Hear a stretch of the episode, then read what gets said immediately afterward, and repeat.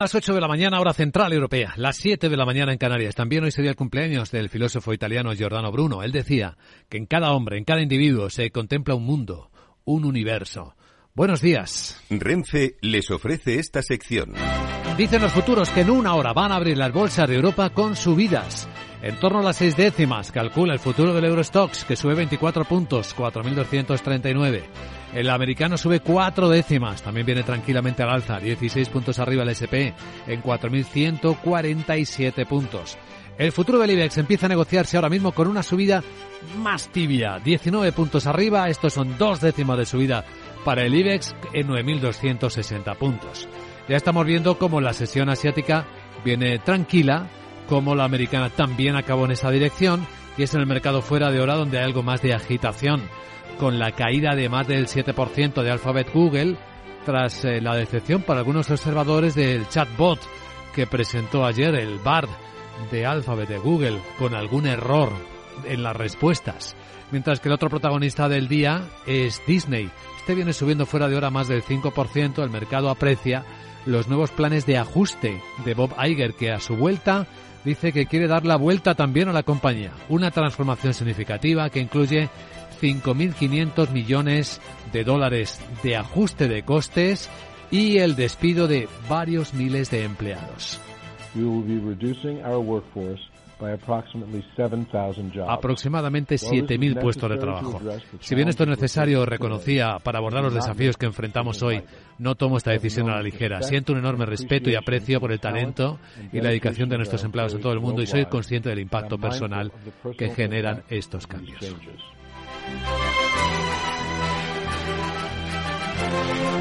Capital, la Bolsa y la Vida, con Luis Vicente Muñoz. Las pantallas de XTV muestran eh, la tranquilidad, eh, o al menos el no aumento llamativo de la volatilidad esta mañana, ni en el eurodólar, ni en el petróleo, ni siquiera en la onza de oro, que sigue bastante fuerte. De los mercados nos ocuparemos luego cuando se acerque la apertura. Ahora enseguida en Capital Radio vamos a recibir ya a Ramón Tamames. Hoy va a estar de nuevo en la gran tertulia de la economía para que nos cuente cómo va su candidatura a la moción de censura al presidente del gobierno de España, a Pedro Sánchez. Y luego entramos en la tertulia con Antonio Sanabria, Jesús Varela, ambos. Renfe les ha ofrecido esta sección. Mario, que eso de que no te da tiempo a pillar el tren. No te preocupes, que lo he mirado y hay un tren cada hora. Así que nada, salsero, duchita fría, cafetito para la resaca y ya te estás viniendo que está tu ahijao y toda su clase esperándote. Niños, saluda al Tito. ¡Tito! En Renfe tenemos la mayor frecuencia de trenes de este país. Nadie te da más. No todos los trenes son como Renfe. Renfe, tu tren. Las noticias capitales. Vamos a actualizar la información más dramática del día y es la cifra de muertos y por el terremoto de Turquía y Siria. Ya supera las 15.000 personas. 12.300 en Turquía y más de 3.000 en Siria. Laura Blanco, buenos días. Buenos días. Mientras continúan las tareas de rescate para encontrar supervivientes entre los escombros de los dos países golpeados por el desastre, se contabilizan también más de 58.000 heridos. La situación es peor en Siria, donde la oposición asegura que las fuerzas gubernamentales no han dejado pasar los camiones de ayuda por el único paso fronterizo abierto. Los equipos de rescate en Turquía han logrado rescatar durante la madrugada seis personas, entre las que se incluyen tres niños, cerca de 68 horas después de haber quedado bajo los escombros. La bolsa de Estambul va a permanecer cerrada las próximas cinco sesiones. Y a estas horas Bruselas se prepara para una cumbre europea con un invitado especial, el presidente ucraniano Volodymyr Zelensky, que trae como objetivo, ya lo vimos ayer en el Reino Unido, anoche en París, conseguir más armas. Quiere presionar a los líderes europeos para que le envíen los tanques más rápidos, armamento pesado y también cazas de combate, así como un rápido inicio de las conversaciones de adhesión a la Unión Europea para su país en una comparecencia conjunta con el presidente francés Emmanuel Macron y el canciller alemán Olaf Scholz. Zelensky ha reiterado su petición. Y avisa que tenemos muy poco tiempo, no estoy hablando de hoy, estoy hablando de semanas, meses por delante, estoy hablando ahora de las armas necesarias para la paz, para detener la guerra iniciada por Rusia. Por su parte, el presidente galo ha reiterado su compromiso con Ucrania para que Rusia no salga vencedora. Ucrania puede contar con Francia y Macron, sus socios europeos y sus aliados para ganar la guerra. Rusia no puede ni debe ganar. Mientras ataque, será necesario que continuemos, que adaptemos el apoyo militar vital para preservar Ucrania y su, y su futuro. Del mismo modo que hemos seguido adelante con las nuevas entregas de material militar en las últimas semanas, continuaremos nuestra labor. Tras visitar por sorpresa este miércoles Londres y reunirse con el primer ministro británico Rishi Sunak y el rey de Inglaterra Carlos III, Zelensky viajaba a París para tener ese encuentro con los líderes de Francia y Alemania. Sunak ha insistido en que todas las opciones están sobre la mesa, incluido el envío de aviones de combate. En clave de economía y en España, el Senado ha aprobado la ley de empleo que volverá al Congreso de los Diputados tras incorporar algunas enmiendas nuevas. La Cámara Alta ha introducido en el texto varias enmiendas de Teruel Existe para incorporar como objetivo de la ley la readaptación profesional de los demandantes de empleo, así como para aclarar que en los procesos de selección deberán evitarse sesgos por edad o discapacidad. También otra de Junts per Cat para especificar que los profesionales de los servicios públicos de empleo estarán especializados para dar respuesta a los diferentes perfiles de demandantes. Además, la ley establece que la Inspección de Trabajo realizará un informe para constatar que se dan las circunstancias requeridas para presentar un ERE, una medida introducida a iniciativa de Bildu y que llevó a la COE a romper la interlocución con el Ministerio de Trabajo. Y un apunte más, la Asociación de Líneas Aéreas está respaldando abiertamente la liberalización de siete torres de control que se sumarían a las 12 que ya operan en este régimen. Entiende que mejorará la competitividad del sector y permitirá rebajar precios. El Ministerio de Transporte sacará próximamente a proceso de audiencia pública una orden ministerial para la liberalización de estas torres. Los sindicatos, Comisiones Obrera y USCA convocaron cinco jornadas de huelga a principios de este mes para los lunes de febrero ante el fracaso de las negociaciones del convenio colectivo en las torres privatizadas. Y ahora la agenda con Sara Bot. Hola Sara, muy buenos días.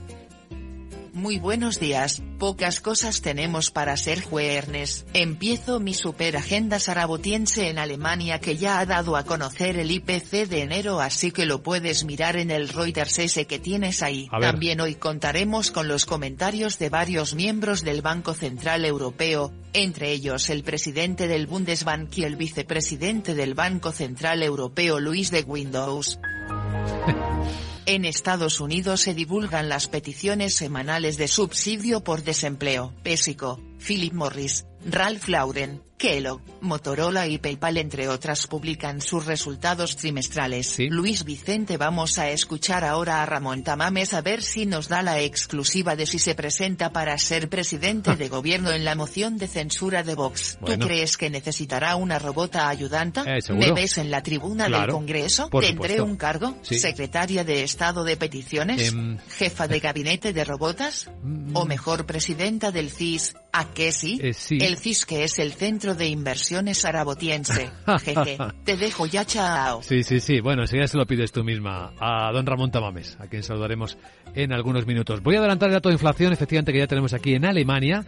Sale más alta de lo esperado en términos mensuales, un 1%, se esperaba 8 décimas, y más baja en términos anuales. Se esperaba 8,9, la inflación en Alemania en términos anuales es del 8,7%.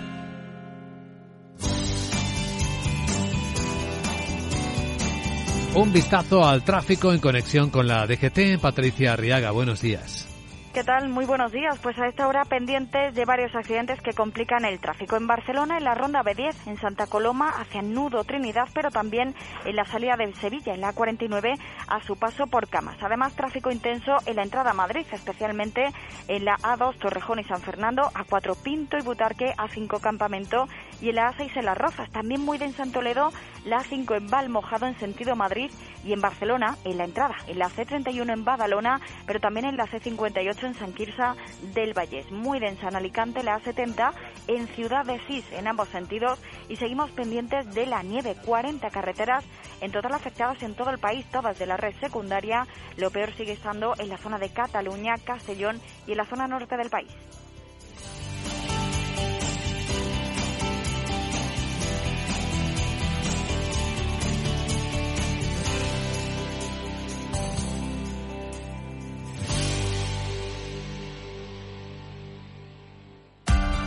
Capital Radio. Escucha lo que viene.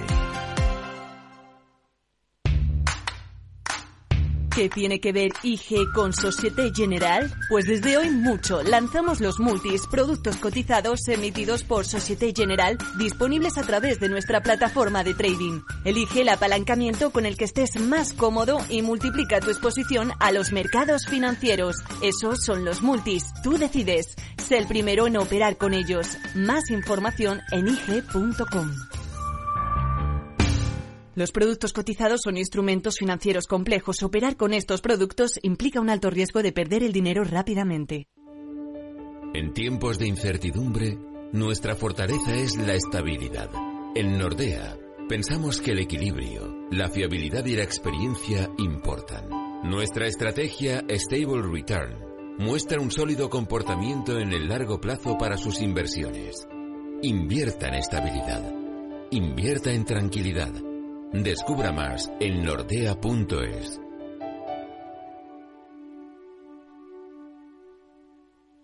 Conoce Cuchabán. Todos los lunes a las 12, en directo en Capital Radio, la actualidad de personas y empresas en el Foro de los Recursos Humanos, primer espacio en la radio y en Internet dedicado a la gestión de personas y directivos en nuestro país. Pero más que nunca nos toca hablar de aspectos humanos. Voces acreditadas, profesionales del sector, empresas destacadas, empleados, líderes, todo sobre los recursos humanos. Un año más estamos con todos ustedes eh, en este espacio único en la radio y en nuestros contenidos dedicados a la diversidad. En la radio siempre en directo desde hace 18 años. Antena de Oro 2020. El Foro de los Recursos Humanos. Los lunes a las 12. Con Francisco García Cabello.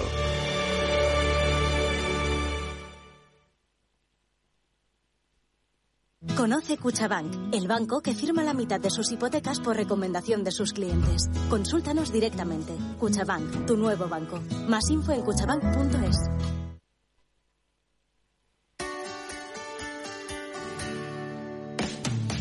¿Te imaginas un programa de radio donde el talento es protagonista? Lo tienes en Capital Radio. Humanos en la Oficina, el programa más humano y divertido creado por el galardonado speaker internacional Miguel Ángel Pérez Laguna, todos los viernes a la una de la tarde.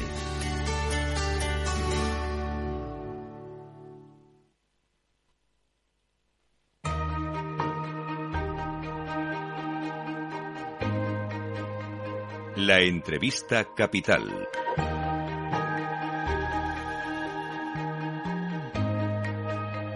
Luis Vicente Muñoz.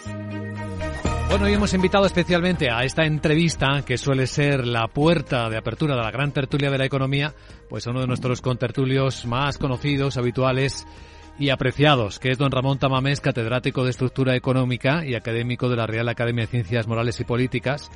A, muchos, a sus muchos títulos se le puede sumar ahora potencial candidato en la moción de censura al presidente del gobierno, Pedro Sánchez. Profesor Tamames, muy buenos días. Buenos días, don Luis V. Porque a usted todo el mundo le hace como profesor de economía, ¿no? Con su libro, que no sé cuántas ediciones lleva ya, y en el que ha visto pasar muchas cosas en la economía española y suponemos que ahora esto de meterse en este lío tiene que ver con la visión de lo que le está ocurriendo a España, ¿no? El diagnóstico de lo que le está ocurriendo a España. ¿Económicamente?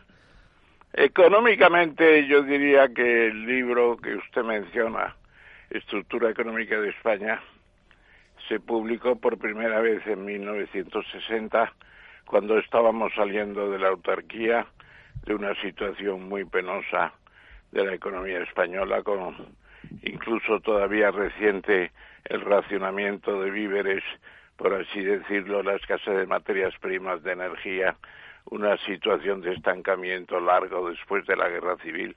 Y afortunadamente hoy estamos en una situación con problemas, pero muy diferentes entre los países de la OCDE, que se dice que es el club de los más potentes de la economía mundial, y también es cierto en la Unión Europea, que es una especie de casa común en la que no se permiten extremosidades de nada, afortunadamente es un regulador de nuestra economía y en gran parte también de nuestra sociedad. Ese es el libro que tiene 26 ediciones y llega en un momento en el que efectivamente hay debates sobre nuestra economía por todas partes. ¿Va a añadirle un capítulo con lo que está ocurriendo ahora? Bueno, el último capítulo es una especie de previsión a largo plazo en donde se dice que España tiene que mantener unos equilibrios económicos para poder seguir y en eso estamos un poco desmadrados, es decir, tenemos desequilibrios en el sentido de una deuda pública disparada, tenemos desequilibrios también en la desigualdad de rentas de nuestros ciudadanos con una desigualdad creciente después de la pandemia y mal medidas a través de los coeficientes de Gini célebres, etcétera, etcétera. Eh, tenemos también la posibilidad de recurrir a la Unión Europea para muchas cosas, en donde tenemos, la, por así decirlo, la imagen de nuestro medio ambiente, la imagen de nuestras relaciones exteriores, la imagen de lo que es un área de desarrollo que desgraciadamente ahora está metida en una guerra bastante absurda como todas las guerras, pero aún más quizá. Eh, ¿Se entiende de sus palabras, profesor Tamames, que no estamos enfrentando estos desequilibrios con el potencial o con las medidas que deberíamos hacerlo? Pues sí, es cierto. Eh, yo creo que nos hemos dejado llevar por lo facilón. Una, una, una situación de expansión del gasto público desmedida, eh, financiada con una, con una emisión de deuda que inicialmente resultaba facilona por el precio eh, casi nulo del dinero, eh, es decir, gratuito casi desde el Banco Central Europeo, y luego con un sistema también en el que, teniendo en cuenta muy poco a los grandes empresarios y las grandes posibilidades, pues estamos improvisando en una serie de aspectos en la que escasea la cultura del esfuerzo, que diría Juan Roch, precisamente un empresario muy vituperado, a pesar de que es el primer distribuidor comercial de España, o el caso de Amancio Ortega, que está en, en Inditex y es la primera empresa por lo bursátil en España y por la innovación en el textil a escala mundial. Eso es lamentable que, haya un menosprecio de la creación de riqueza eh, y que haya un ataque a los emprendedores que corren riesgos y naturalmente tienen su premio en los beneficios, pero tienen también su, digamos, difícil camino en medio de una, un estado más hostil que otra cosa. ¿Cómo plantearía usted eh, el enfoque de la política económica ante estos desafíos? ¿Eso iría en forma de pacto de Estado? Usted que tiene la experiencia vivida de los pactos de la Moncloa en su momento. ¿Esa sería la respuesta o bastaría políticas concretas, casi como se dice ahora, de cirugía para atacar los elementos concretos? Es difícil hoy plantear unos pactos de la Moncloa bis. Se ha intentado en ocasiones pero faltan agallas, faltan agallas en el sentido de eh, tener una visión global. Eh, son muy pocos los dirigentes actuales de la política española que han leído, por ejemplo, la estructura económica de España o, por ejemplo, la riqueza de las naciones de Adam Smith, para empezar. A mí me parece que están ayunos de fondos filosóficos están a mantenerse en el poder con toda una serie de artimañas y artilugios. Eh, el ingreso medio, eh, por ejemplo, del señor Escribá, pues es un cuento chino. Eh, las políticas juveniles de adición de rentas, pues es una forma de comprar votos. Los sistemas digamos, eh, de, las, de las comunidades autónomas son repetitivos, eh, se interfieren entre sí, etcétera, etcétera. Estamos en una política que quiere ser global y no lo es, y de estabilizadora y no lo es, una política imaginativa y es mediocre, es más dinero, es la guerra, son las elecciones, es hay que ganar porque la la coalición de investidura no se mantiene en, en funcionamiento fácilmente porque es, más que más que próximos entre sí son amigos de camino para pasar eh, lo que sea y seguir en el poder con sus intentos en algunos casos de romper España, en el caso de los separatistas catalanes, o de irse emancipando, entre comillas, como proponen algunos vascos separatistas también, que aprovechan la modificación del artículo 49 de la Constitución para pedir otra vez la autodeterminación que ya se discutió en la época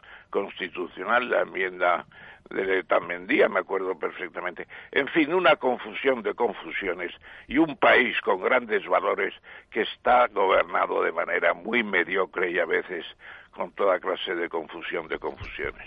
El título del famoso libro, primer libro que se escribió sobre la bolsa, de don José de la Vega, ¿verdad?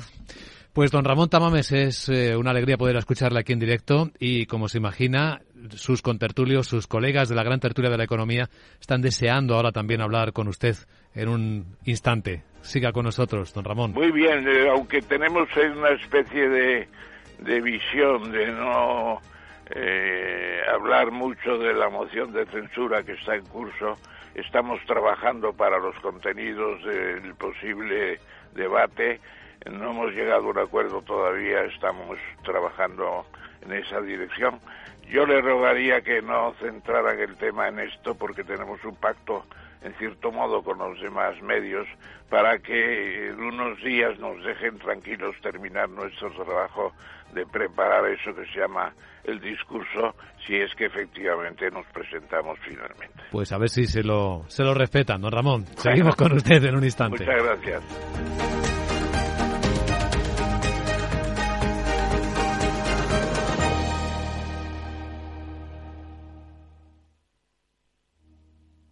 ¿Es de los que busca oportunidades en todas partes? CMC Markets le ofrece más de 12.000 productos en una sola plataforma múltiples veces premiada, con comentarios de mercado de expertos, noticias de Reuters, herramientas de análisis y mucho más. Todo ello para inversores comprometidos con su trading. Opere con el mejor. Pruébelo sin compromiso con una cuenta demo. Entre en cmcmarkets.es o llame al 911 140 700. CMC Markets. Más de 30 años siendo su broker online de confianza.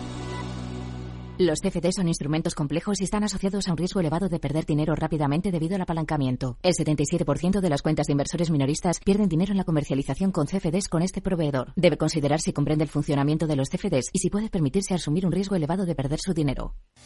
¿Tipos de interés al alza? ¿Quieres invertir en bonos y letras? Auriga Bonos es la web especializada en dar acceso a inversores particulares a la renta fija. No esperes más. Invierte en bonos y letras del tesoro con aurigabonos.es o llama al 913-244200. Auriga Global Investors es una sociedad de valores regulada y supervisada por CNMV y adherida al Fogain. Si quieres conocer mejor las empresas con las que trabajas, empieza por Informa. Compruébalo con tres informes gratis, el nuestro para que nos conozcas más y los dos que tú elijas para tu negocio. Solicítalos ya en Informa.es. Informa, líder en información empresarial.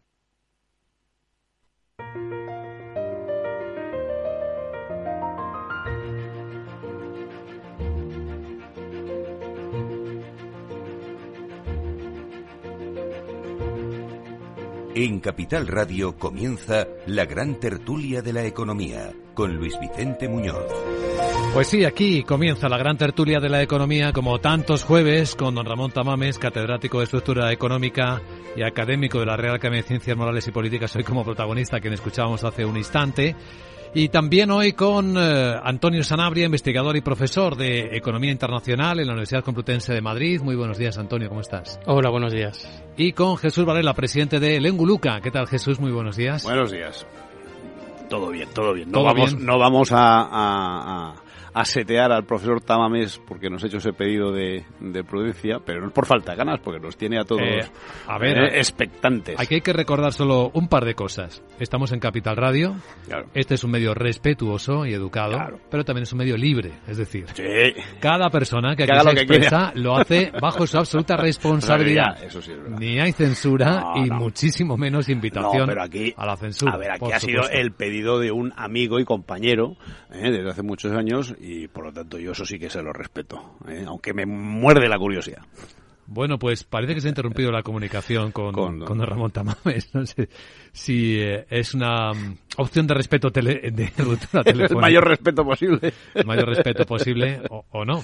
Pero podéis comentar lo que ha hecho el diagnóstico que, que, ha trazado hace un instante, Antonio, de la economía, de las dificultades, de esas tres Ds ¿no? que él identificaba de desviaciones, ¿no? La deuda pública, la desigualdad, el desempleo, la falta por decir.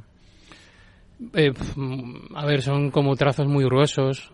lógicamente, en una intervención breve, pues no te da alcance para, para mayores profundidades. El tema de la, de la desigualdad es un problema no solo de España, sino del conjunto, sobre todo de economías más desarrolladas y viene, viene, viene de lejos, de, de renta y de patrimonio.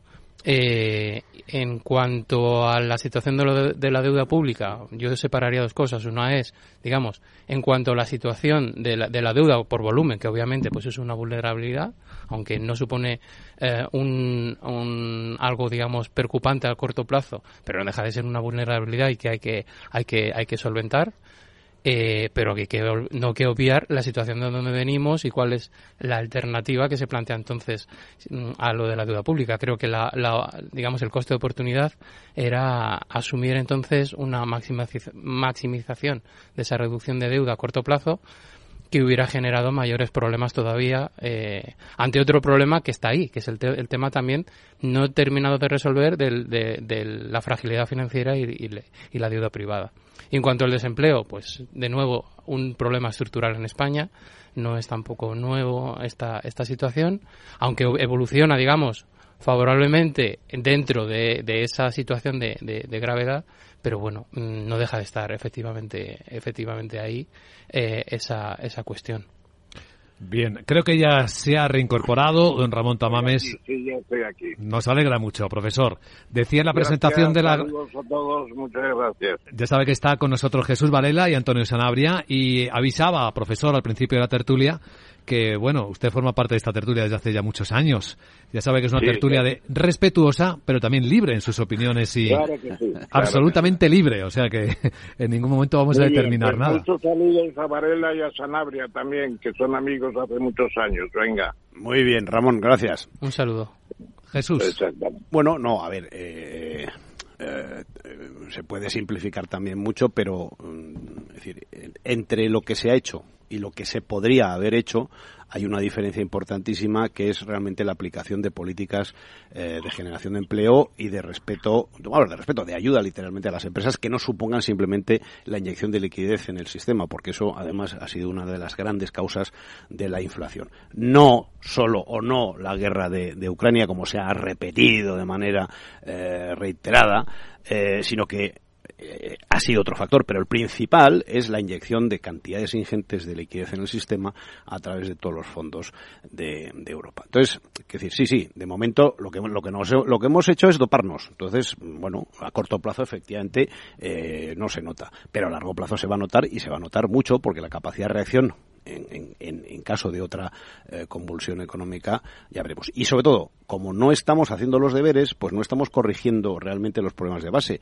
Y eso mm, aguanta lo que aguanta. Lo que pasa es que, eh, eh, por, yo creo, por primera vez en mucho tiempo, el, el objetivo del, por lo menos del presidente del gobierno, a las pruebas me remito, mmm, confluyen muchas cosas, entre las cuales también está, digamos, el interés general, pero tengo serias dudas de que eso sea lo que mueve a un gobierno que, por otra parte, se está demostrando que no es un gobierno, es pues una conjunción de dos partes eh, que aunque deberían ser solidarios, etcétera, etcétera, pues al final eh, lo son mientras dura dura, como la de Duracel. ¿eh? No sé si se parece a lo que en, en tiempo se llamó la Realpolitik, ¿no? La política posible, ¿no? La política modesta, más allá de los grandes cambios radicales, uno va haciendo lo que puede cuando puede.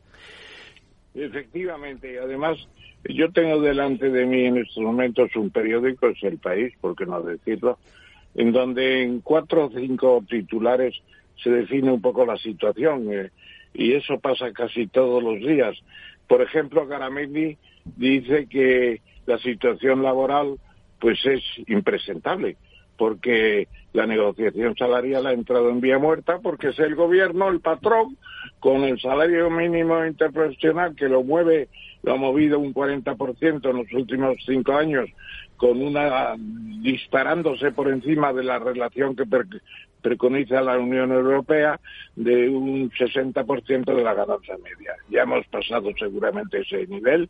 ¿Y qué pasa? Pues los no, no hemos pasado. Entienden, se entienden con el Ministerio de Trabajo y dejan aparte a la, a la COE, que es la responsable de las cuentas, en cierto modo, de los empresarios. Y luego las grandes empresas no compensan la pérdida de poder adquisitivo. ¿Cómo se van a subir los salarios medios un 8 o un 9%? Pues eso es, es un trago difícil de asimilar. La inflación no se puede resolver en la negociación salarial de, de un solo año y luego se dice el fiasco de los trenes de Renfe. ¿En qué país se hacen trenes que no caben por los túneles? ¿Me quiere usted decir uno, don Luis? Eh, don Ramón, si me permite, el tema, los trenes no se han fabricado. Es un problema, es un problema, es un fallo, fallo importante, es un fallo de diseño. También le ha pasado a Francia. O sea, con esto no intento excusar nada. ha pasado en Francia. Eh, ha pasado en más sitios, pero, pero, sí, pero yo no he encontrado nunca en la vida una cosa como esa, porque eh, dirá usted que no es exactamente eso, pues se le parece bastante. No, no, y luego Juana Roch rehuye suceder a su padre al frente de Mercadona. ¿Por qué quiere marcharse don Juan Roch? Porque está harto, está harto de que le digan que es un delincuente y se lo dicen desde el Ministerio de Trabajo. Es impresentable. Vamos a ver si finalmente gana otra vez el respeto de los interlocutores sociales, de los interlocutores políticos y entramos en una zona de estabilidad que pueda permitir al país salir adelante sin el, sin el, sistema continuo de endeudarse, endeudarse, endeudarse, que, que tenemos una deuda que ya supera el, me parece que es el 120% del PIB. No, está, en está, en torno al 116, si no recuerdo mal. Eh, y, bajando y bajando la, ratio. Pero lo que lo que quería decirle en todo a, título informativo, simplemente, no no soy ingeniero tampoco para analizar las cuestiones, es que esos trenes no, están fabricados. Lo va a retrasar su, su fabricación por un error de... Dos años, por, lo cual por un, un, coste, si fuera un contrato privado, las indemnizaciones no quiero ni pensar cómo serían. O sea, si esto pasa en un contrato privado... Insisto, no soy ingeniero, no puedo, no tengo capacidad de valorar eso. Tampoco, pero trabajo no tengo una ingeniería. Pero, pero evidentemente, simplemente por decir que esos trenes no se han fabricado. Creo que es un... O sea, podría ser peor incluso después de fabricarlos intentarlos meter por el túnel y chocar. me, limito, a, exponer un hecho, luego que cada uno, digamos, lo valore como considere, pero creo que es importante añadir esa cuestión. Simplemente eso. Eh, no hemos superado el límite del salario mínimo en cuanto al 60% del salario medio. Eh, además, en términos reales, pues digamos 60%, 60% de salario medio no lo hemos superado, digamos que justo nos acercamos ahora, por fin España cumple con la Carta Social Europea, no es la Unión Europea, es la Carta Social Europea. Y por último también decir que justo ayer salió de la agencia tributaria los datos de beneficios de, las grandes empresas y, los salarios de las grandes empresas. Los beneficios de las grandes empresas están, si no recuerdo mal, como dos puntos porcentuales por encima del salario medio de la remuneración de esas grandes empresas. No estamos ante un fenómeno de inflación, digamos, asociado o que nos deba preocupar el coste salarial en cuanto a elementos de segunda ronda. Y segundo, no estamos ante un elemento de inflación, aprovecho aquí a Jesús para comentarlo amistosamente, no estamos tampoco ante un problema, digamos, de exceso de oferta monetaria que explique la, la cuestión de la inflación. Es una inflación fundamentalmente de costes y una, y una inflación de, sobre todo, derivada de elementos de, de, oferta en este caso. No solo, pero de todas maneras me da lo mismo. Es decir, al final eh, tenemos un conjunto de factores que se están retroalimentando. Los sindicatos, con ese modelo de sindicatos que tenemos, lo que están haciendo es el viejo modelo de la reivindicación horizontal. Con lo cual, lo que se está planteando es la eh, alimentación de la espiral precios salarios. Tres, por si eso fuera poco, no somos competitivos, y lo digo yo, que trabajo fundamentalmente en el exterior. Tenemos muchos problemas precisamente porque nuestros costes de producción han subido de una manera mm, desproporcionada. Y, y no solo somos más menos competitivos en el exterior, sino que es que además, al tener una moneda fuerte como es el euro, estamos en una situación de franca debilidad. Todo esto, eh, como son políticas de medio y largo plazo, al final quedan apartadas, o por lo menos en un segundo plano, eh, respecto a lo que es la prisa electoral. si hay elecciones... perdona, una cuestión. No somos competitivos, pero los datos del crecimiento trimestral del último trimestre de, de 2022, que me corrija el profesor Tamame si no es así, 2,1% puntos de los, de los 2,7 de crecimiento interanual 2,1 puntos vienen explicados por la demanda externa, mientras que 0,6 vienen explicados, o sea, el resto, por la demanda interna. Si no somos competitivos, ¿cómo es posible que dos terceras partes del crecimiento interanual del último trimestre se expliquen por la demanda externa? Porque el de, sí, pero doctor Sanabria, doctor Sanabria, un poquito de recuerdo también. Eh, somos, según el Instituto Nacional de Estadística, además, el único país que no ha recuperado el nivel de PIB de 2019. Eso está en las estadísticas también de, PIB de, los últimos tiempos. ¿A qué se debe eso? Pues a que hemos tenido una cultura recuperando otra vez Juan Roche, de, que no hay, no hay cultura del esfuerzo. Lo que se quiere es dar a la juventud en estos momentos ala, dinero de bolsillo, dinero para gastos culturales, dinero para irse de paseo, etcétera. Cuando hay una convocatoria de los de los trabajadores jóvenes pro productividad para conseguir un engarce con la ciencia y la tecnología, para conseguir interesarlos en proyectos de start-ups. Eh, hablábamos un día, Luis Vicente y yo, sobre las empresas que surgen, las start-ups.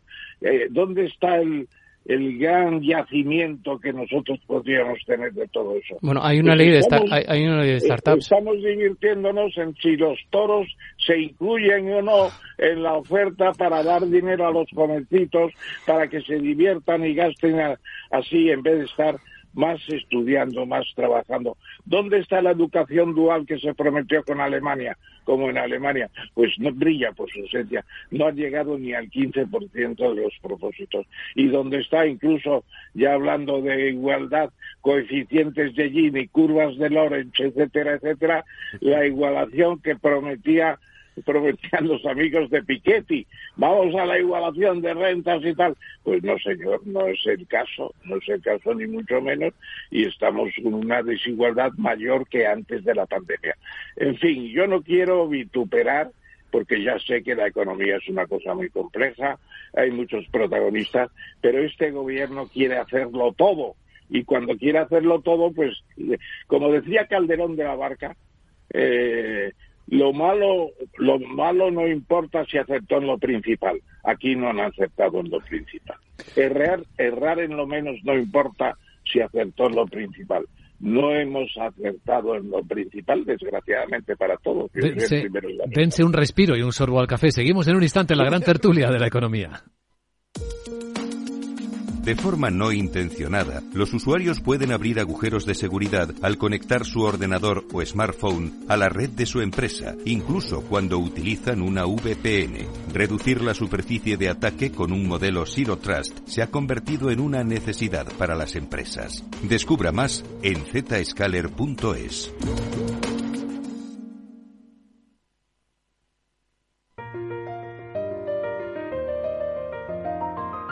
La gran tertulia de la economía, solo en Capital Radio. Aprovecho para adelantaros cómo vienen las bolsas que van a abrir dentro de poco más de 20 minutos en Europa con nuevas subidas, en torno a las seis décimas, según apunta el futuro del Eurostox, o menos dos décimas, según el del IBEX, en 9.262 puntos, subida 21 puntos. Muchos resultados que cotizar esta mañana, cudos muy llamativos como las pérdidas no se habían visto tan gruesas desde la crisis financiera en Credit Suisse, 1.500 millones de dólares en el último trimestre, pero otros también resultados mejor de lo esperado en Credit Agricole o a Siemens, que en la industria está elevando sus previsiones de ventas y beneficios. Es decir, hay contrastes como cada mañana. El futuro americano viene armonizado con los europeos, viene subiendo 15 puntos, está el SP en 4.146, según veo en las pantallas de XTV. ¿Te interesa la bolsa? Pues entonces tienes que saber esto. XTB te regala una acción por abrir una cuenta. Has oído bien, te la regala. Además no te puedes perder la mejor tarifa para comprar y vender acciones 7Fs de todo el mundo sin comisiones. ¿Qué significa sin comisiones? Pues que mientras tu inversión mensual no sea los 100.000 euros, invertir en acciones 7Fs en XTB no conlleva comisión alguna. Entra ahora en xtb.com y comprueba lo que te cuento. Un broker, muchas posibilidades. xtb.com. A partir de 100.000 euros al mes, la comisión es del 0,2% mínimo 10 euros. Invertir implica riesgos. Pues aquí seguimos en la gran tertulia de la economía en Capital Radio con Jesús Varela, con Antonio Sanabria, con Ramón Tamames, que nos decía al principio en la entrevista que estaba un poco cansado ya de que le, le mareasen con la candidatura a la moción de censura. Eh, sin hablar de los temas, don Ramón, pero solo díganos si es verdad que le dijo a usted, Feijó, que si fuera su padre no le dejaría presentarse a la moción de censura. ¿Es verdad eso? No, no, no me lo dijo. Eso yo creo que es una broma del presidente que además ha dicho que somos como Albert Hitchcock, que estamos mareando con las, el suspense. Bueno, eso me ha hecho mucha gracia, la verdad. Además, en cierto modo tiene, tiene razón. No es marear con el suspense exactamente. Hay que tomarse los trabajos muy en serio. Las prisas son malas consejeras. Los contenidos del proyecto son importantes. Y en estas estamos, don Vicente. Usted que planea y dirige una emisora de radio, sabe que conjuntar esfuerzos es muy importante. Sí, lo más al final, en eso tiene usted toda la razón, don Ramón. La gente quiere respuestas rápidas y el trabajo hay que hacerlo, claro, entre medias. Hay que hacerlo, sí señor, hay que hacerlo y tener los conocimientos pasados por la criba de la credibilidad, de la verosimilitud y no caer en falsos, en falsas ilusiones de que estamos, como decía el discípulo de Voltaire en la en la en el terremoto de, de Lisboa en 1755 creo estamos en el mejor de los mundos posibles eso que decía Pangloss el célebre personaje de Voltaire pues no es cierto, es panglosiano que se dice, claro que es un adjetivo que hay que difundir porque no se conoce muy bien.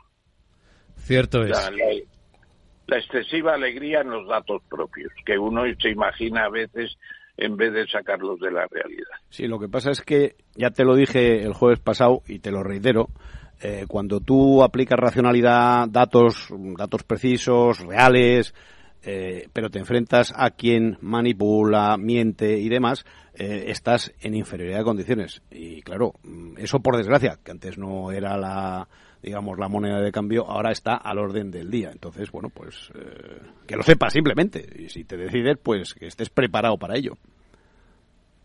Yo, yo en mi caso, yo, yo en mi caso, y digamos, sí que me veo en, en obligación moral, por aprecio personal, a, reconocer públicamente mi deseo de que usted no lo haga.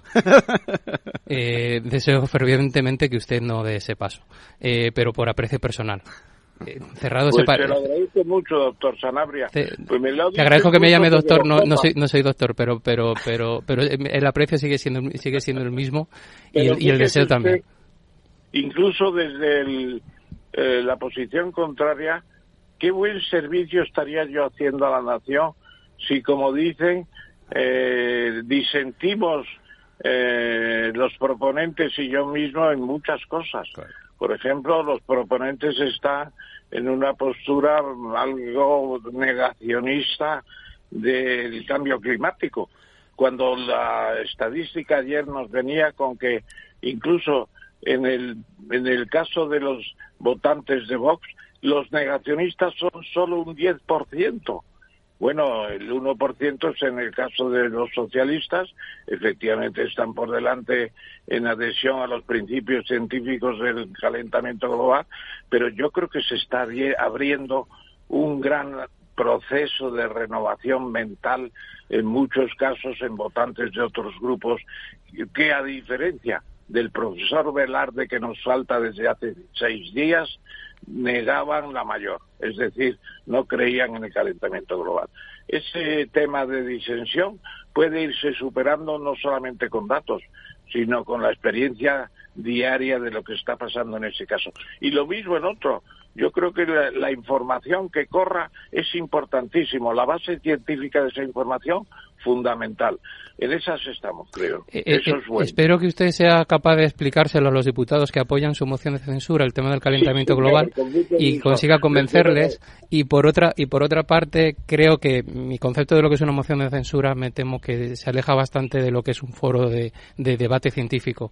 Eh, pero dejo dejo todo eso dejo todo eso a un lado. Y sí que quería hacer una pregunta, como como además experto en, estos temas.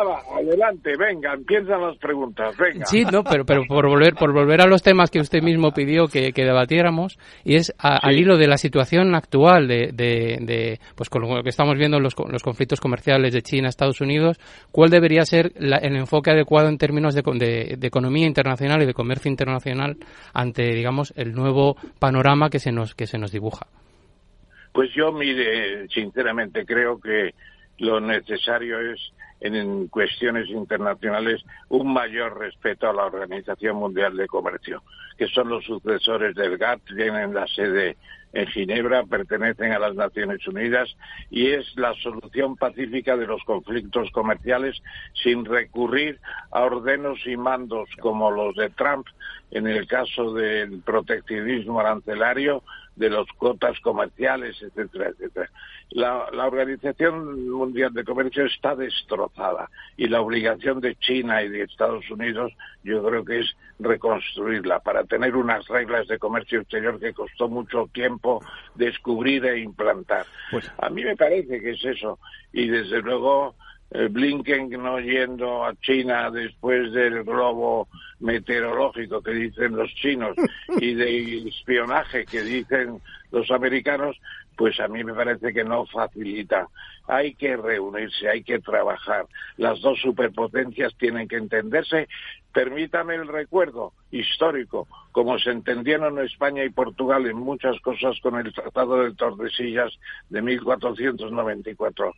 Allison, Graham Allison, que es el sucesor mental de, de Kissinger en, los temas internacionales en Estados Unidos, propone que China y Estados Unidos hagan un tratado como el de Tordesillas, porque España y Portugal eran las grandes potencias entonces y ahora son China y Estados Unidos. Bueno, profesor, ahora de lo que, de lo que se habla mucho es de un Bretton Woods nuevo. Bretton Woods, ahí participó China, pero luego se retiró ya quisiéramos, ya quisiéramos tener un segundo Bretton Woods. ¿Usted cree que es posible que haya un White por Estados Unidos y un Keynes por el por, por Inglaterra y el Imperio Británico poniéndose de acuerdo sobre una moneda de base patrón oro cambios dólar, pues imposible. No, no, pero Ramón, no solo imposible. Otras cosas se pueden hacer, sí, señor. Ya, pero no solo imposible desde ese punto de vista, sino que es que en Bretton Woods todos los países de economía de mercado eh, se reúnen para establecer unas normas, sobre todo multilaterales, para resolver los equilibrios, los desequilibrios en sus intercambios. Bien,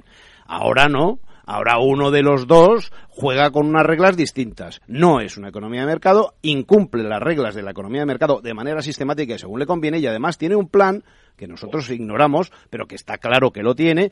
Yo lo, sufro permanentemente en África, donde ha invadido literalmente el continente y donde además mm, bueno, se le ven también sus debilidades, pero a ellos les da igual, porque ellos van a su plan, y van a su plan, y van a su plan, y además como no hay rotación de elecciones ni cambios, es siempre el mismo Partido Comunista, pues no hay ninguna discusión. Entonces, Oye, eh, las reglas, dígamelo. ¿Y por qué no estás en Angola con los reyes? Porque ya hemos vuelto, ya, hemos ah, estado. estupendo. Pues ya nos informarás el próximo jueves, espero.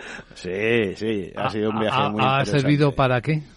Bueno, es, es, un viaje, no, no, de mucho refuerzo institucional. Eh, Angola y España han tenido unas relaciones bueno, históricas en las que yo he intervenido modestamente desde hace, muchísimos años. Pero, eh, bueno, eh, faltaba esa, ese último, digamos, eh, unión entre jefes de Estado, que yo creo que es muy importante, y, y sobre todo lo que le da es una proyección a, a largo plazo y nos consolida mucho a las empresas que llevamos allí trabajando un montón de años. Vamos a despedir esta gran tertulia de la economía, si os parece, y en honor a lo que planteaba eh, don Ramón Tamames hace un instante, ponía el ejemplo de las palabras de Juana Roch, la hija de Juan Roch, el dueño de Mercadona, cuando le preguntaban en un podcast de IFNIC, y de ahí es el, el, sonido, el audio, porque es una mujer que no habla normalmente con los medios de comunicación, lo ha hecho en este podcast de una aceleradora de, de startups, de emprendedores, para explicar el negocio online de Mercadona cuando le preguntaban sobre la posible sucesión. Claro, todo el mundo tiene una idea fija. Eh, pues Inditex, Amancio Ortega, a su hija después, ¿no? Pero entre medias hubo una dirección altamente cualificada. Su hija, la pequeña. La pequeña, efectivamente. sucesión familiar o no. Pues lo que respondía Juana Roch eh, a esa pregunta era. No sé, no lo sé. Vamos, yo creo que eso quedaría, tiene más sentido que sea un ejecutivo que alguien de la familia, ¿no? Siempre se decía que el, las acciones, eh, las acciones se heredan, pero el puesto no. Me parece una respuesta inteligente donde las haya y digna del señor Roche. Es decir, esto, primero, depende de un montón de factores, depende de los accionistas, aunque su eh, padre sea el, máximo, incluso porque sea el único, no lo, ignoro, pero eh, es que esa es la base, es decir, lo que ella ha dicho es la base del, manejo de los negocios. En mi familia, por desgracia, hemos tenido eh, el caso contrario, ¿no? Es decir, que como los hijos gestionaban lo que ya el padre dejaba de gestionar o se lo quitaban incluso, pues al final desastre absoluto, ¿no? Y eso lo hemos visto en montones de empresas familiares. Las historias de la mañana en la gran tertulia de la economía. Hoy un lujo como siempre, como tantos jueves con don Ramón Tamames. Querido profesor, ánimo, un abrazo fuerte de sus amigos. Muchas gracias y saludos a, los colegas. Los colegas, a Antonio Sanabria y a Jesús Varela, muchas gracias. Ramón, un abrazo, un abrazo enorme, cuídate mucho. Un saludo, buen día. Buen jueves.